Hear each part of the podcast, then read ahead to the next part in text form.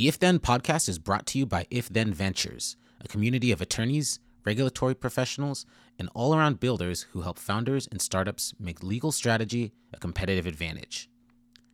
It should go without saying, but let it be said absolutely nothing in today's conversation is legal, financial, or any other type of advice. However, the If Then community is great at connecting founders and startups with the right attorney, policy professional, or strategic advisor for their needs. If you're interested in joining or partnering with the If Then community, send me an email at david at ifthen.vc. Okay, that's out of the way. Let's get to the show.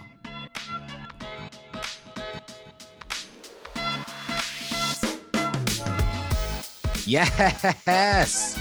Welcome to another episode of the If Then podcast. I am your host, David McKenna Adams.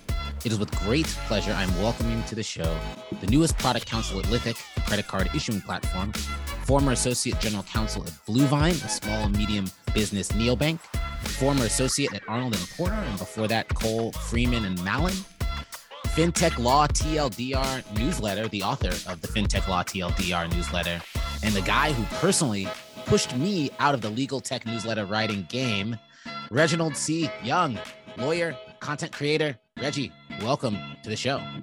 Excited to be here. That is uh, quite a, quite an intro. I'll uh, try and live up to it.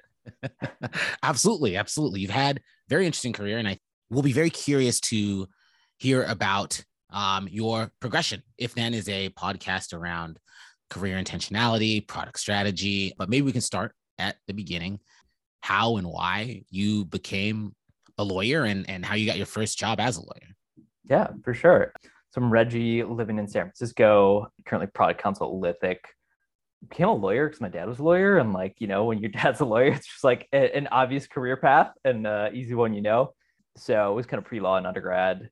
Took like a year off in between, but took the LSAT in that time. Was pretty set on law school. So went to UCLA, thinking I'd do entertainment law, and then met all these entertainment attorneys who were like, "No, it's not fun after a certain age." So kind of wised up and realized like it seems like those like business law attorneys seem to have lots of fun. So switch to uh, that track. I love this. I love this because you've already like sparked so many things in me. First off, both of my parents are accountants, and I was never going to become an accountant. So I don't, I don't. There's a divergence there. Yep. Um, and I think I think I became a lawyer just because I really liked the LSAT, but that's a whole different podcast. But it's funny you mentioned the entertainment law thing because I've known a few entertainment lawyers, and it really is at Latham, we had this Shakira case. People were always talking about there's a Shakira case, and yep. the associate was in my class who was working on it, and she was just like, I mean, it's just like doing contracts. Like, yep. I didn't meet Shakira, um, but uh, yeah. So you know, maybe you made the right decision. But sorry, please continue. No, yeah, I uh, finished up law school at UCLA and was like at the time actually kind of considering starting a firm with two uh, buddies after graduation, but was keeping an eye on the uh, job listings and saw a super interesting one for a firm that focused on crypto investment funds. So decided to kind of do like the more traditional law firm after graduation route, which yeah led me to to my first job. Crypto investment and what year is this? Uh, it had been 2017. So it yeah. was like it was like I paid a few months of rent Riel with like Bitcoin because that was when it started going up and it was like I kind of graduated and joined that firm like right in the middle of when it was going up. So it was interesting. Like I was there, I was there at the time the SEC was sending like cease and desist about ICOs, and we were working with like some of the bigger investment funds in space, mainly like hedge funds, but they were starting to do like cross hedge VC fund type stuff at the time. And then like yeah, it all that bubble popped, everything crashed, like work dried up a little bit. So it was it was interesting. I got to see like the front and the back half of a bubble in crypto and kind of you know see some of like SEC scrutiny around a new asset class. So fun times. Those crypto cycles they uh, they move fast. They enable yep. you to see the uh, the full like life cycle in a very accelerated yep. manner. It reminds me of the plot of a very bad M Night Shyamalan movie called Old. Don't watch it, but that's that's kind Noted. of basically the plot. Anyway, I mean, did you was it the bubble that did you leave that firm shortly thereafter that, or kind of how did that go? Yeah, it's kind of two things. One was a little bit of the bubble, and things slowing down, as well as just like that that little voice that's like, huh, maybe I should try that big law thing. Which I know a few of my law school friends who did like in-house or smaller firms also had like that same bug of, oh, I gotta try it out, see if it's all it's cracked up to be. So I started kind of looking for for big law firm jobs to try that out. So then I ended up joining Arnold and Porter from there, similar doing similar work like investment management, kind of working with little hedge funds, like real estate investment funds, um, occasional VC fund. Okay, so you had kind of what I would call two very different stops, but you were doing similar work, perhaps just in different industries. And so at your first firm, this was a crypto focused investment practice. And that's traditional work, but in a super untraditional field. And, you know, myself, I, I currently work in crypto, but working in crypto in 2017 would have seemed super high risk at the time to me. And you did that right out of law school, which is pretty interesting. And you mentioned thinking about starting your own firm also right out of law school. So, you know, you went to a top law school, the type of law school where a lot of people go to big law right after. Like, why weren't you thinking about big law right from the start, getting those paychecks like most people do? yeah, I think part of it was I probably had a chip on my shoulder that was like, no, I'm like just gonna skip that entirely. And then graduated and was like, I don't know, maybe nice to pay off a little debt. But yeah, I think I think that kind of like brought me around, seeing like other friends. I mean, it's kind of a mixed bag. Like you get some friends who say like, oh, I'm like not going to stay in big law, and they do, and they absolutely love it. And you get some who like think it's going to be their life thing, and they absolutely hate it. And so like there was that little voice in my head too that like I knew at graduation that I like I kind of shot myself in the foot 3L by taking a bunch of MBA classes, and so that kind of opened me up more towards like business paths and like one of those like entrepreneurship. And so I was like, okay, maybe I'll start a firm because that seems like way more interesting. But it's still I still have this like lingering like I don't know, maybe I should try this thing that that everyone does because maybe I'll or that not that everyone, but a good number of folks do because maybe it's actually like something that that will make me happy and that I'd enjoy. Spoiler alert, that was not the case. My initial instinct was right. So let's talk about and Porter, a more traditional firm, but you're still doing similar type of work related to investments. So what what was it about that type of work that interested you? You know, how did that uh, kind of connect with wh- whatever thoughts you had coming out of law school and just the the type of work you're doing at the firm yeah i think we kind of already hit on like i had a weird start where i went to this like higher risk firm but it was also weird because it was like a specialized area starting out. Like it wasn't this you go and you do general corporate. It was no you're going to be investment management lawyer straight out. And so that made lateraling easier if i wanted to stay with an investment management. Investment management is an interesting area because it's basically like you're working with these funds who are managing massive amounts of money and they can move mountains. And so it's kind of like interesting to see for me the backside of how all that worked and like who these players are, like how is this stuff regulated. That was just generally interesting to me. I grew up with not much understanding of the finance industry. It's like most of learning about fintech has been new and self-taught.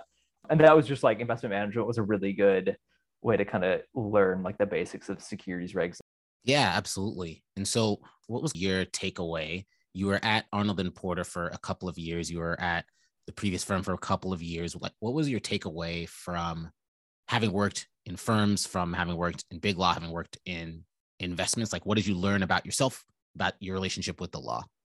Yeah, I think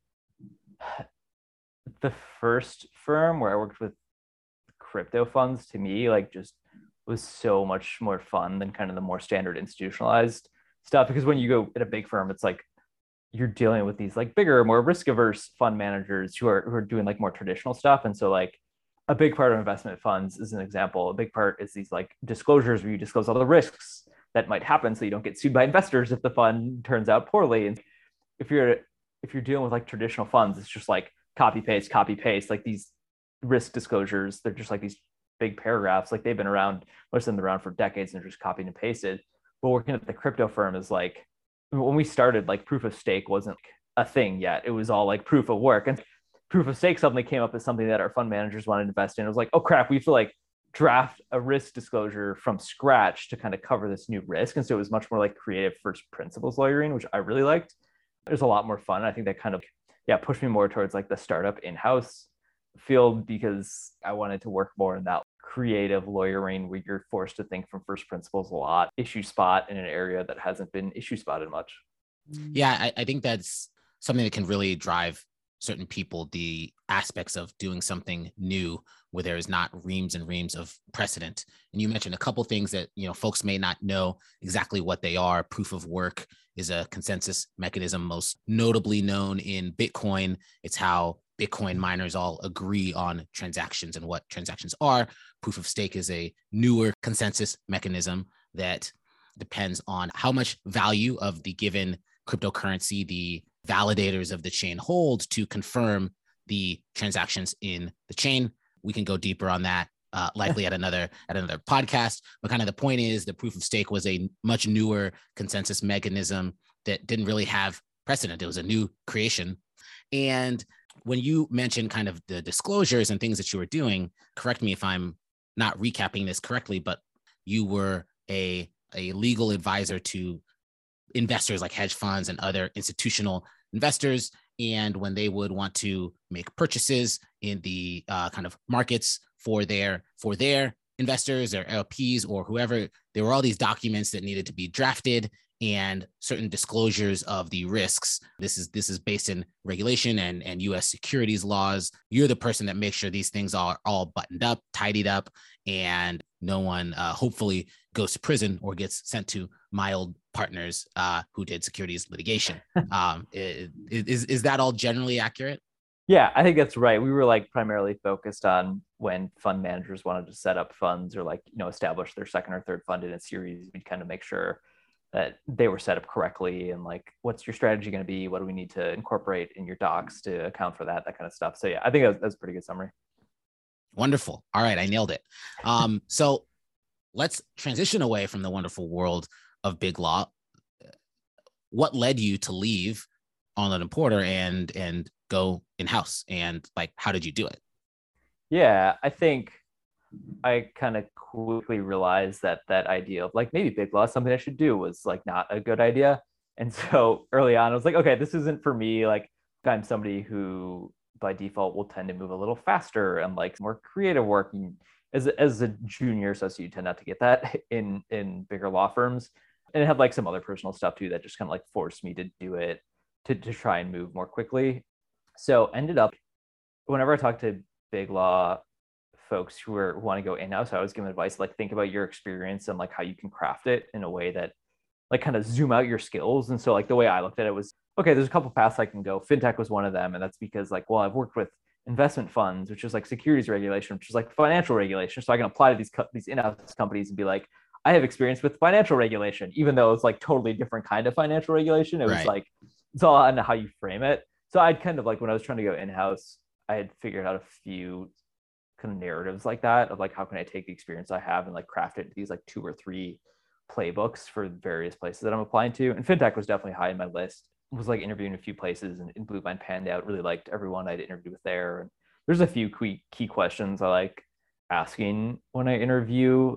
Chief among them is let's assume your company blows up in a year and like you can't get funding and it's completely like done. You can't like your company's just done. Like what are the top reasons that happens? To me it's like the, the quintessential lawyer question of like being the pessimist to see if how could everything go wrong? Right like to like talk to some of their their lead folks and just see if they're thinking about their downside risk.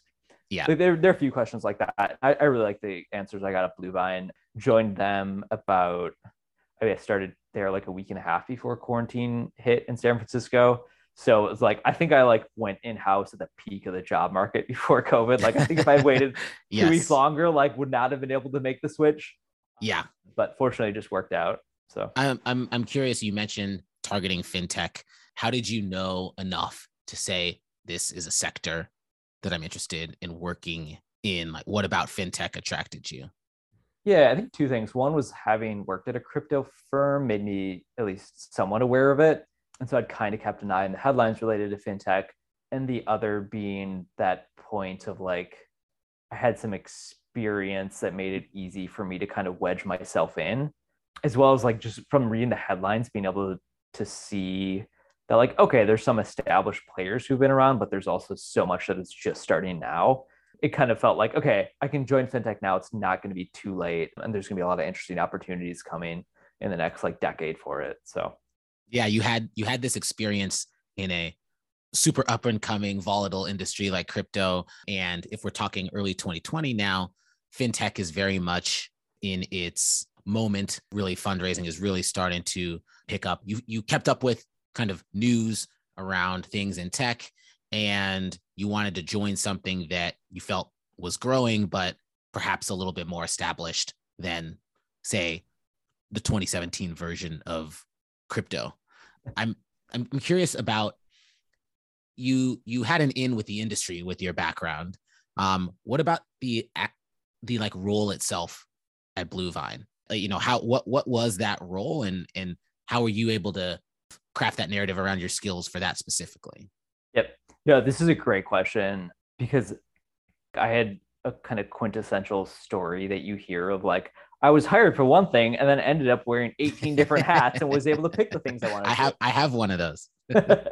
um, so I I started I was hired to do capital markets, which for like quick context is Bluevine is primarily online lending and banking for small businesses. And if you're a fintech lender, you need capital markets on the back end because you're not lending out like your VC money. You're instead lending out money that you yourself are borrowing from like bigger investors, private equity funds, and whatnot. And so there's a lot of work in the back end that's somewhat similar to investment fund stuff. There's going to be, if you're doing a securities offering, there's going to be like some, or a securitization, there's going to be like some risk factors that are similar to the risk factors we were just talking about, as well as just like, some other kind of principles that translate easily. So that was an easy wedge in.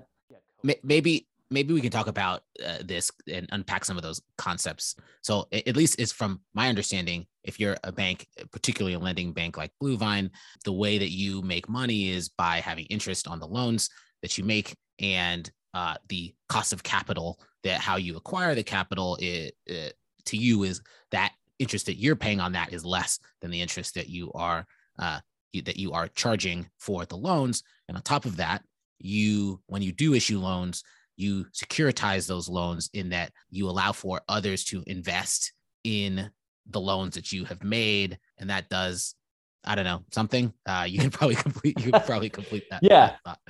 no that's that's one way to do it. I, we never actually did a securitization when I was at bluevine we were about to and then covid hit and we started rethinking those plans a little bit.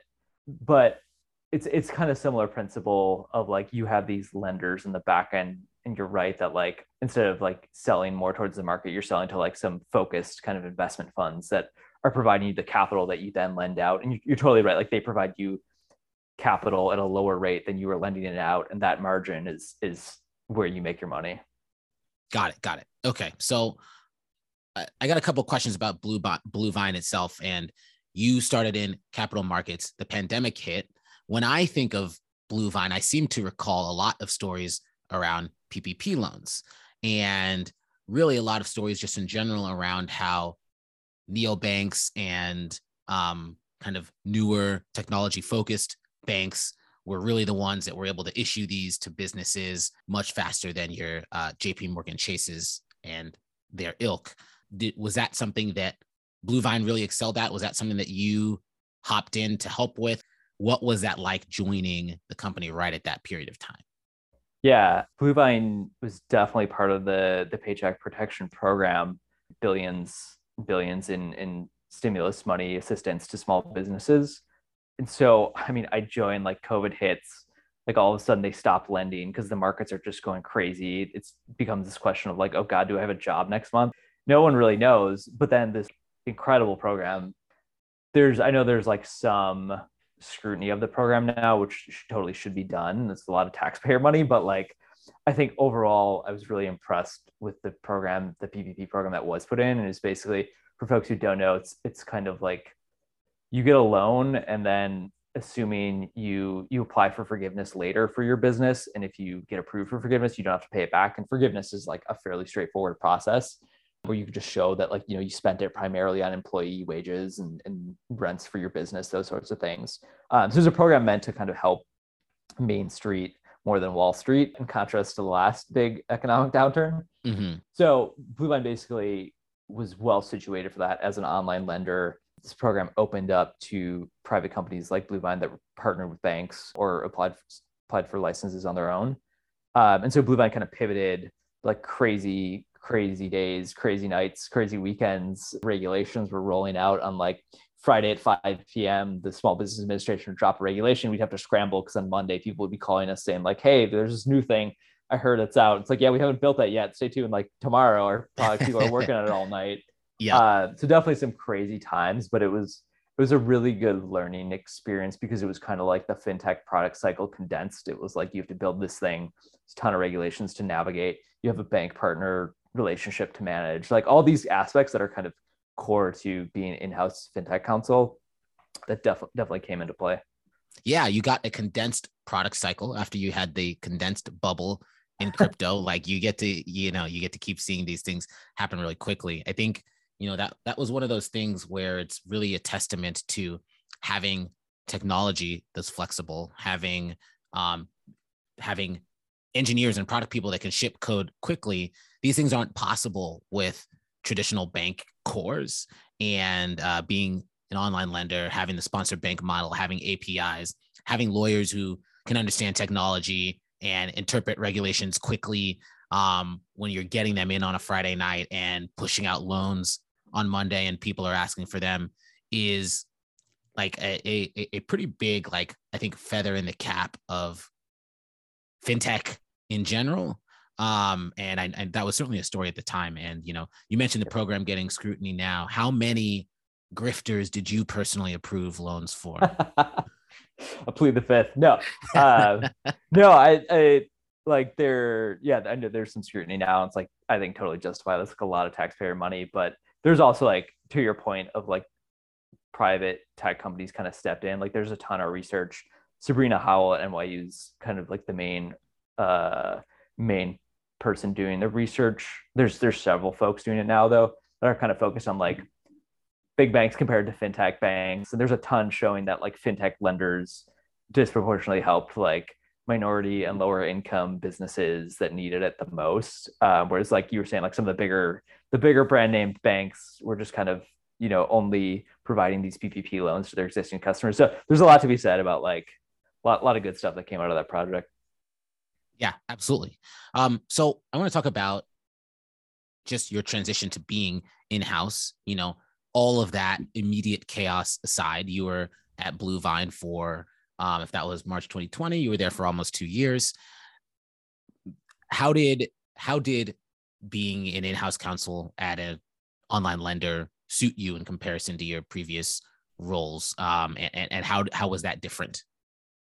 Uh, it suited me so much better. Like I think the the chaos of having to wear so many hats and uh, you talk to any in-house lawyer and like a huge part of the job is being a lawyer but also doing a ton of other non-lawyer roles, not just like wearing various lawyer hats, but also like occasionally helping out with like operations or product work. Like there were times I like helped out with product specs. Like it's just a thing that happens and it makes it a lot more fun to me because you get to see more of the business and you get to help out more. Um, I don't know if thinking back to firms, firms feel kind of like siloed, like you may have a small group versus working at a tech company. It's like, oh, today, like this meeting is with our partnerships team and this meeting is with our support team and this meeting is with our product like you're just working so cross functionally that it feels like you're part of a much bigger group working towards the same goal that just makes a lot more fun um, and so that was great and like the whole chaos of being at a startup um, and Bluevine for context is a late stage startup their last round was a series f so like more established overall like loved it a lot more creative problem solving a lot more like first principles thinking and like constant learning because you're in a space where you're doing new things all the time constant learning, thinking, kind of working with non lawyers, driving all towards the same goal. These are common themes you'll hear from, like you mentioned, a lot of in house lawyers. How did you find yourself working with outside counsel, having been there before, and and leveraging them for your role? Yeah, there's um, there's a few. There's some we'd go to for just like various regulatory questions where like we wanted a backup on a, on a point of view or something and we wanted to get some email and writing from outside counsel there also i mean i think in particular of, of our capital markets outside counsel who's just like phenomenal one of my favorite outside counsels to work with where it was like i had worked with them enough to know that there were certain like if we are doing a simple amendment like that's something we keep in-house and i'd be able to run with that and like take care of it but if it were like the deep deep work of like we're going to amend and restate this 100 page agreement that's going to outside counsel for the first swipe from having worked at law firms, I always try and be mindful of like don't screw your outside counsel. So like don't send them the night before and be like, hey, I need yeah. you tomorrow. If you do that, it's I don't know, we we got in a really good groove of knowing how to work amicably with outside counsel and like don't push them try and keep the the nitty gritty like boring stuff that can be done quickly in house or like if there's a, a quick research topic that's going to take you an hour tops like you might as well do that i think we kind of had a rule of thumb where like the crazier busier things got for us the more we sent stuff to outside counsel like i think that's yeah. a general truth of like if you're already working late and you're in house like you're just going to send the, the issues to outside counsel at that point. Yeah i mean I, I always found that as i'm i'm you know i'm like a big in-house proponent so like probably sometimes it it, it comes off as me like not appreciating outside counsel but uh, i was one for a long time and there are so many that are really really good and better than i will ever be at so many different things. It's really helpful to use people for what they're good at and and and point them to these deep problems that that they're more equipped than me or you to to solve my goal was always to find those outside counsel, those lawyers that had a plus, a plus skills in certain things. And like being the generalist was kind of my job, being like really, really good and still able to understand my concerns and my businesses and just then also just generally be likable it was kind of like how I always saw outside counsel. And if you can find them, that can be uh, uh, really effective. Yeah, I think your your last point too is like you want an outside counsel that is going to give you the practical advice, right? Like that they're going to understand the business and know the nuances of how a clause is drafted. Like that's just such an invaluable, invaluable gold mine. If you can get an outside counsel that's going to stop and like give you give you practical advice, I think lawyers can get wrapped up in like theoretical legal issues a bit. So that's a, it's a rare find. Yeah, for sure. So if there are any young lawyers listening to this, they're, you know, fourth, fifth year associates, they're thinking of staying in big law or at their firms or wherever they are, or moving somewhere in house, moving to a technology company, moving to a startup? What's like the main thing from your perspective that they need to consider and think about? I was going to say you should be familiar with the product, but that's also probably colored by the fact I'm product counsel. Uh, that I tend to view, but it's true. It's very true. no, it, it's it's totally true. Like I think there were there were times where we weren't we were drafting, as an example, we were drafting something at Bluevine where we were like doing docs related to our main loan products, but we wanted to make sure it was framed in a way that didn't sweep up the PPP loans. Because if you just refer to like, you know, a loan product, like that could include everything, but like, you yeah. know, that's a government program that's very different than like our normal product. It's those sorts of things. Like when I say product, I mean like, you know, just taking the time to look at like what are the different products that your customer has if you're working with a tech company can, can go a long way. Yeah, absolutely. Okay let's talk about content. You are a content guy. We're a couple, we're just a couple of content guys uh, making some content. Let's talk about fintech law TLDR. When did you start writing that? I, I only discovered this maybe five six months ago. What made you want to start writing a newsletter, and then what made you actually start doing it? Yeah. Um, so there's some fun nuanced answers in this. So good questions. So what made me want to start doing it i was an editor of a newspaper in undergrad and i always enjoyed writing and i think like once i had it was like a similar like newspaper it was just like total chaos it was like a startup but like they, they had been around for a while but it had that like startup chaos feel of like if i have an idea i can make it happen mm-hmm. or like i can just write about whatever i want to try and like get in readers like that that was like so much fun. And it was also with a really high caliber group of people who like like one of them works at the New York Times. Like there's they've all gone on to do really good things. And so I kind of have this bug. And I've always like at my first crypto law firm, I started like a crypto law blog briefly, but didn't really stick stick with it. And I think to your second question of like what led you to actually start it, I actually had this interesting process where I debated starting it for like four months. Yeah. I I effectively started it in like April April, I think was the first one where I did actual like newsletter form. Um, but I like debated it for three or four months because I was like, if I do this, like I'm committing to do it. And part of that was talking to a buddy of mine who basically he he had been in teaching at a university and had been running this YouTube channel in like the area that he teaches on on the side and is ended up making more money from that YouTube channel than from teaching. So like he quit and now he's just like full time running this YouTube channel. So I went to yeah. him and I was like, "What's your advice for content?" He was like, "You just gotta like be consistent and commit." And so like that was in the back of my head. If I'm gonna do something, I need to commit to do it consistently for at least six months.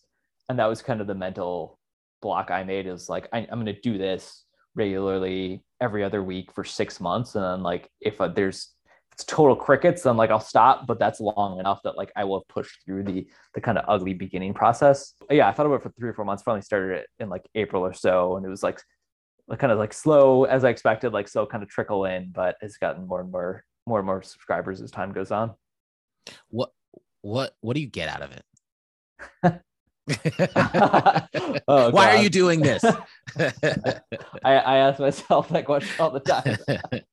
no, um, I like, I generally like writing. Like, I think one of my favorite parts of in-house learning is just like writing emails or like explainers to people.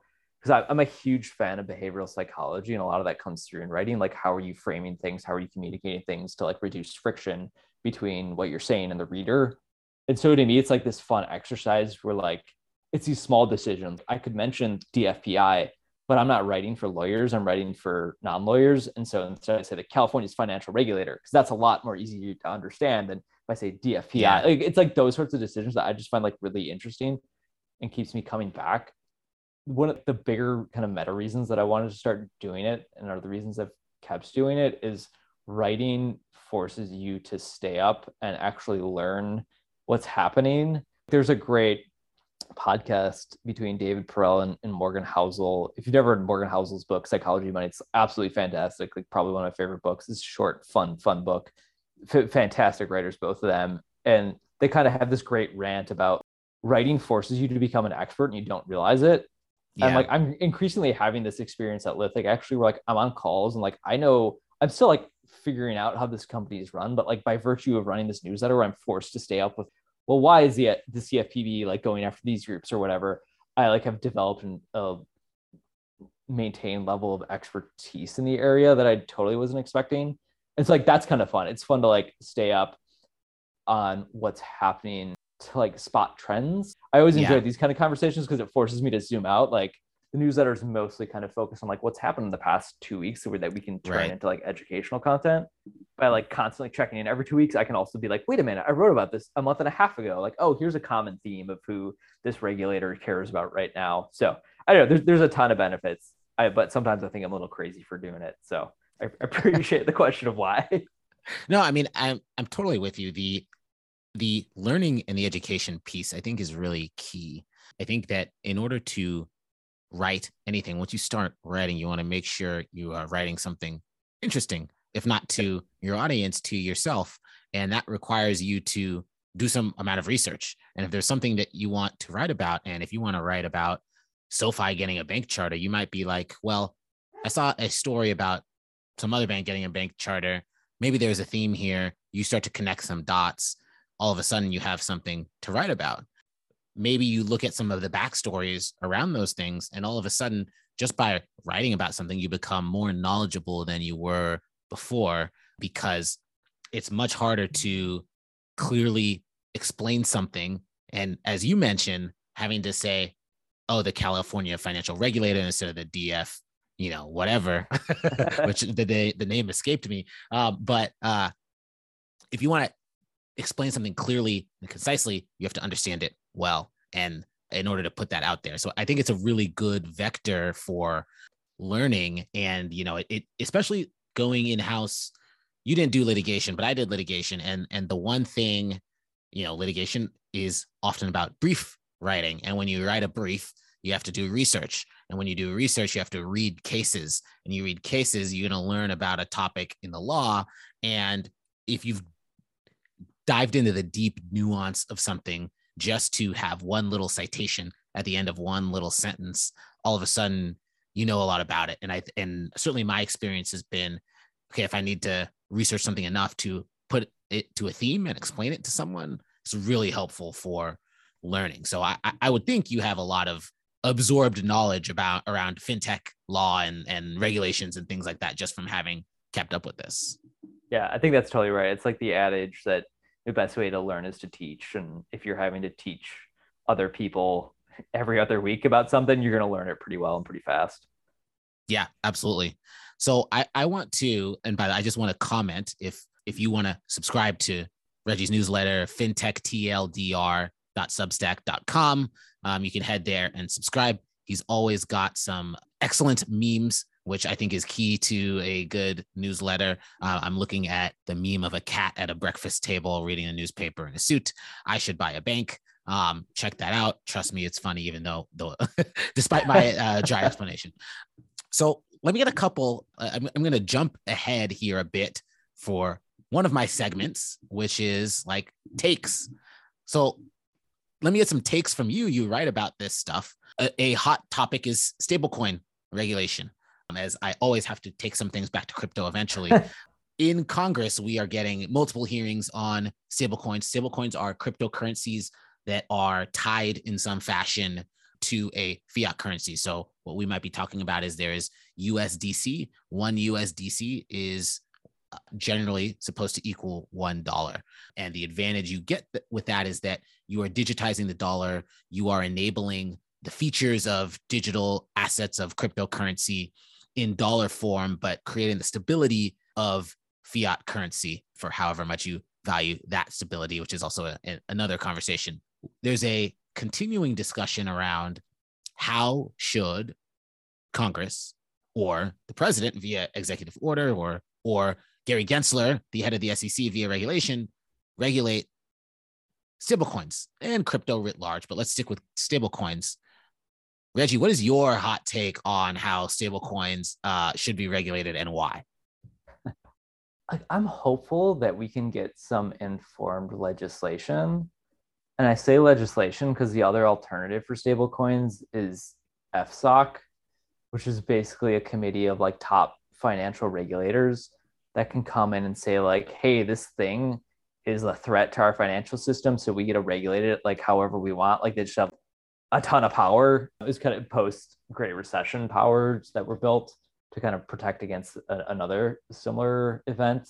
And I'm hopeful that you, you probably want to end up with some kind of tiered system of like backed reserves, but not entirely dollar for dollar. Because if you dollar for dollar, they need to make revenue to function. And if they only can put their funds in US dollars, they can't typically like if you regulate them strictly like banks, they're not going to be able to earn enough returns on their assets to maintain going operations. Like it's there's some kind of prudential regulation stuff around that that is like super boring and I'm not going to go into. But uh, all that is to say, like I'm this hopeful... is the field you've chosen, Reggie. So yep, I'm hopeful that we get regulation, like some new legislation, I'm hopeful because I think there's been a few instances in the past. If you pay, if you've been paying attention in the past like six months, there have been a few instances of really big pieces of legislation popping up in Congress that would have affected crypto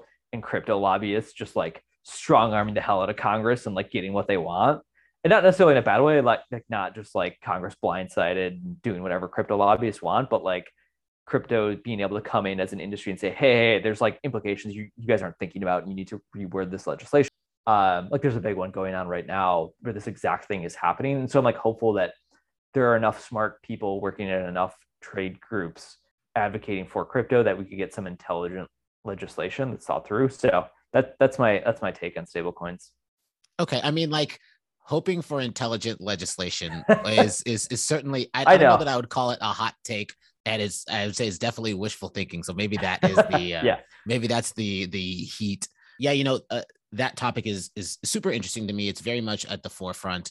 What you mentioned about regulating stablecoin issuers like banks and the backing of the reserves in order to maintain the peg of a stablecoin, and, and and not like you said, not to dwell on this too deeply, but probably the biggest topic is around okay, is one stablecoin really worth one dollar? How so? Is it actually fully backed by reserves? What are those reserves? And the question being, how should we regulate that? There are certainly bills out there that, or or suggestions out there that say, okay, well, we'll make it so only banks can issue stablecoins, and those banks will need to have regulators who confirm the one-to-one backing of the stablecoins issued, which is interesting because banks certainly don't need to have backed one to one your deposits, not even close. You know, obviously these aren't the exact same thing, but uh, it's an interesting conversation. But we will put you down for your hot take is Congress actually does something useful. Um, yep. So uh, we'll see. We will see if that plays out for them. Let's talk about Lithic. This is where you're working now. And I think you have a pretty unique role that I want to make sure that I get into. So, can you tell us what Lithic is and why you joined? Yeah, so Lithic is a uh, issuer processor, which I'm sure is like just sounds absolutely fascinating to many listeners. Uh, no, it's they're by analogy, Marqeta is kind of like the biggest fintech issuer processor in the space. Issuer processors generally are the companies that kind of spin up or create cards, so debit cards, credit cards, charge cards. The kind of classic example that folks talk about is DoorDash, where DoorDash or, or other delivery companies, big piece of the original model was like, we're going to give our DoorDashers a card. Somebody's going to order food. They're going to go to pick it up. That food is going to cost $31. That card between this time and this time is going to authorize $32 on that card in this zip code. And so it's a way to kind of control. They have these like controls on like how money on that card can get spent, when, where, etc. So it's a way to kind of cut down on fraud make sure that your drivers aren't also buying a handle of vodka when they're going to pick up deliveries. So that that's like the kind of quintessential use. There's some plenty of ton, like so many other uses, which has been one of the fun parts of Lithic is it's a it's effectively kind of an infrastructure company for anybody that wants to do anything spinning up cards. Um, and so by virtue of being an infrastructure company, like we work with other fintechs, which has been yes. an interesting change. Like Bluevine was a fintech itself, and there's like the often discuss like APIs all the way down posts by Packy McCormick that's like talks about how fintechs tend to be these like congregations of APIs that are stacked on top of each other. And so like you get that with fintechs like Bluevine, but Lithic is one of those APIs itself.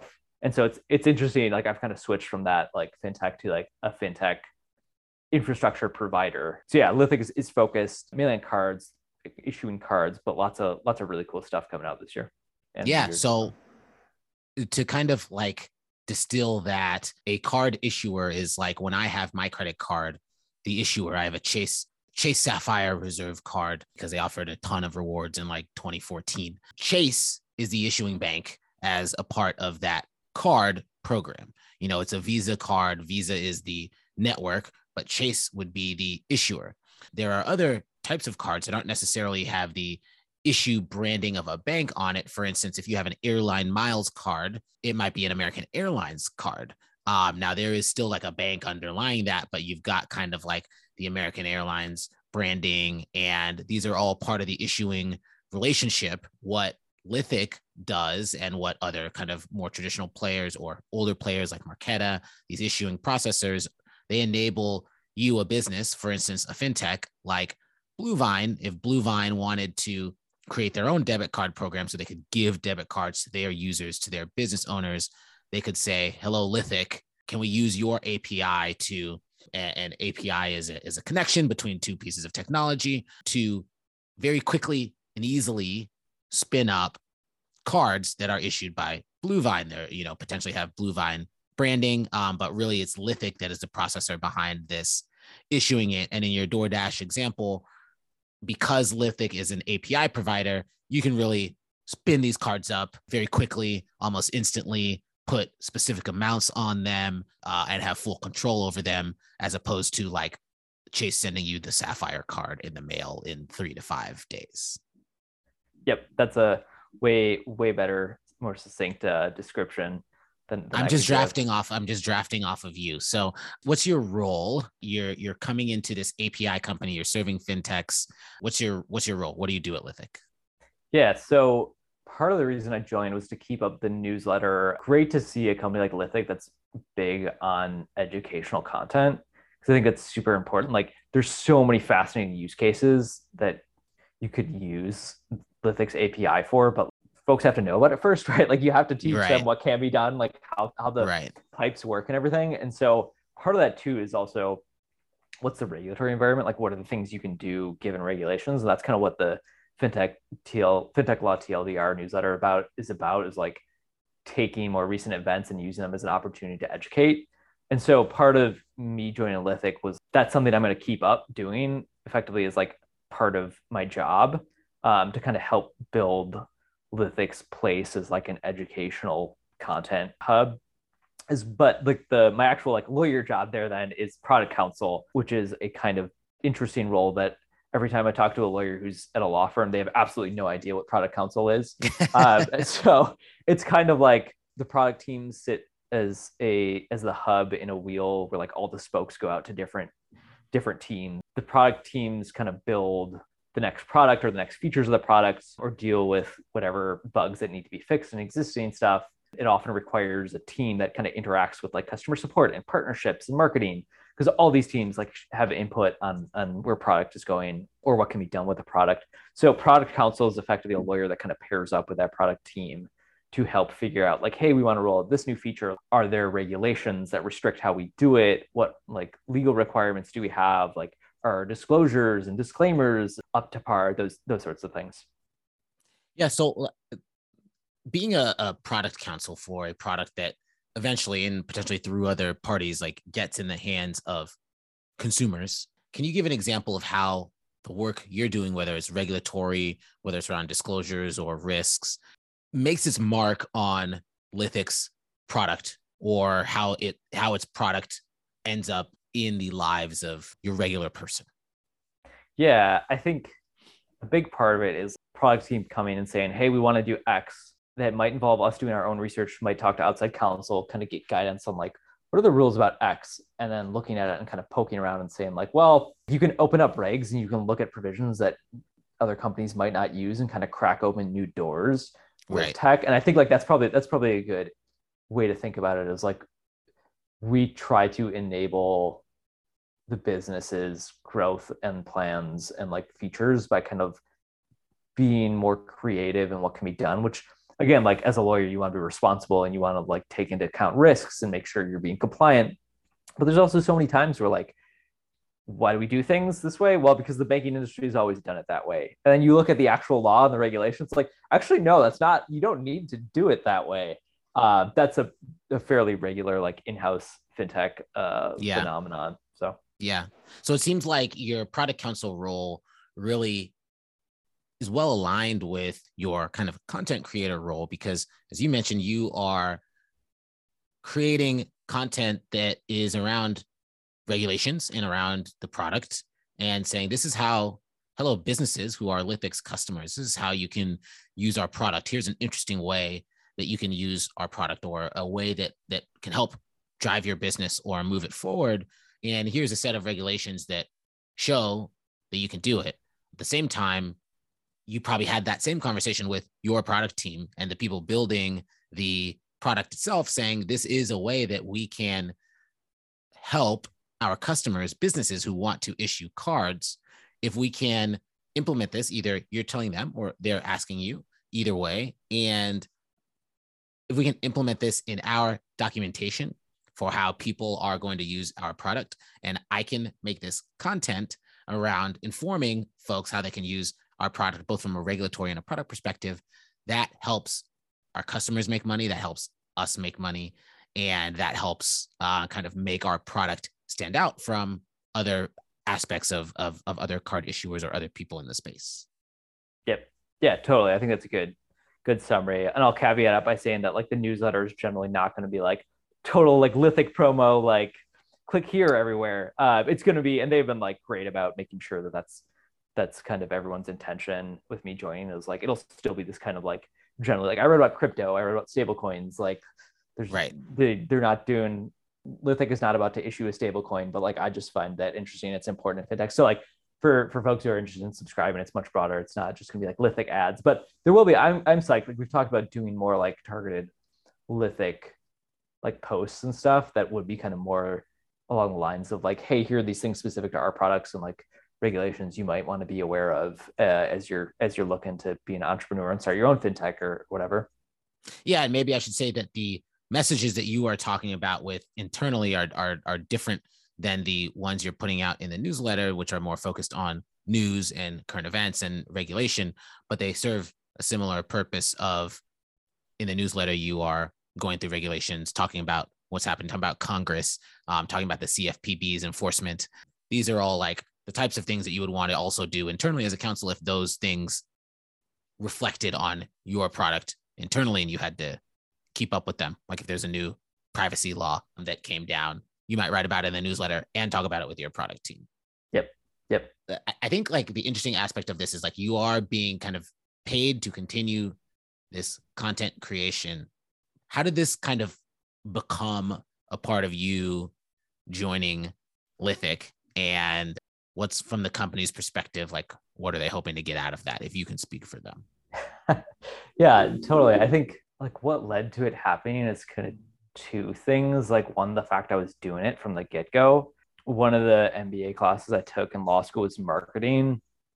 And i love the professor's definition of marketing which is basically like it's communicating the value you have to the people who might want it and so like I've always thought about that like lawyers are generally terrible at marketing because they don't realize that like you have to communicate.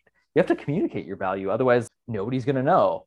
Um, and so I kind of also view the, the newsletter as like a way to build like my own presence and like build a network, meet great folks like you through it.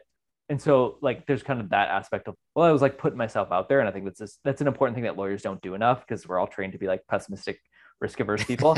um, so you if lawyers listening, you should go like do something to push yourself. So I think there's that, and I also think the other aspect is like Lithic is just like I think smartly investing in good content. Like they're they've hired some great folks on kind of the content marketing team lately that are are looking to really kind of build some really like useful like it's all like customer centric like how can we make this like easier for for folks and more educational so i think it was like kind of just aligned interests there then in terms of how the company's thinking about using it i'm in week three so like still pretty early but we have had some fun conversations about something that was framed as reggie's version of better call saul like a three minute segment of like some you know some like legal regulatory take on things that have happened recently or that apply to Lithic's products or something like that. So we've got some ideas like that. I think the newsletter will probably stay similar to what it is, but we'll probably like spin up some parallel stuff, like whether it be short short takes, recorded audio, or like maybe some new like sections in the newsletter. We'll see.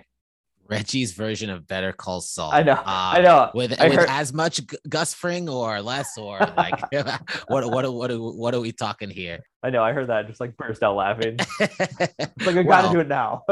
it's a, it's an excellent segue into my final segment. Life is a movie. You, Reggie Young, are a legal consultant or a script doctor on a movie or show being made in 2022 because it's right in your wheelhouse. What's the plot of this movie? The world is your oyster. Pitch us. Okay, so we're gonna do like like a Silicon Valley lawyer in-house version of The Office. The legal team at like Juicero in the early days. now you and like you're singing, you're speaking my language right now. And like Michael Scott hears that like every company will become a fintech company, so we have to become a fintech company, and so they try and like, you know, add like payments to the Juicero or something, and then it turns out they become like a magnet for like money laundering from Russia, and then like they all get like kidnapped, like the legal team gets kidnapped, and that there's plot goes from there. This is incredible. I'm I'm a big fan. I mean, I thought you were going to say a, a, legal team Silicon Valley version of Silicon Valley, which is also an excellent show. But I like having a Michael Scott character who quotes Angela Strange and other like VC like threads, um, who probably just speaks in threads as as everyone on VC Twitter is is is wont to do. Let's workshop it. Let's workshop it. I like it. Do it. Any lasting uh, comments or tips or tidbits for our audience? I mean, I'm a huge proponent of like what we what we hit a second ago like lawyers are are risk averse pessimists but like that's also a great i think a lot of people are overly rosy eyed and so like it can be a superpower if you can get past that uh that mental block that a lot of lawyers have of the like voice of doubt in your head because we spend our whole day with that voice of doubt. So you know for lawyers out there who are hesitating to uh, pull the trigger on something you should just just go do it. Kill the voice in your head break out of your shell advice from uh, uh, Reginald C. Young, but it is not legal advice. I think it was good advice, and I think it was a great episode of the If Then podcast. Reggie, thank you for joining us. Audience, if you want to get in contact with Reggie, uh, Reggie, how can they uh, contact you or or take a look at your newsletter or what should people do? Yeah, uh, best place is uh, Twitter, Reggie C. Young. Uh, otherwise, newsletters, newsletter fintech tldr.substack.com. Wonderful. If then community, we will see you next time. Reggie, thanks for joining us. Thanks for having me.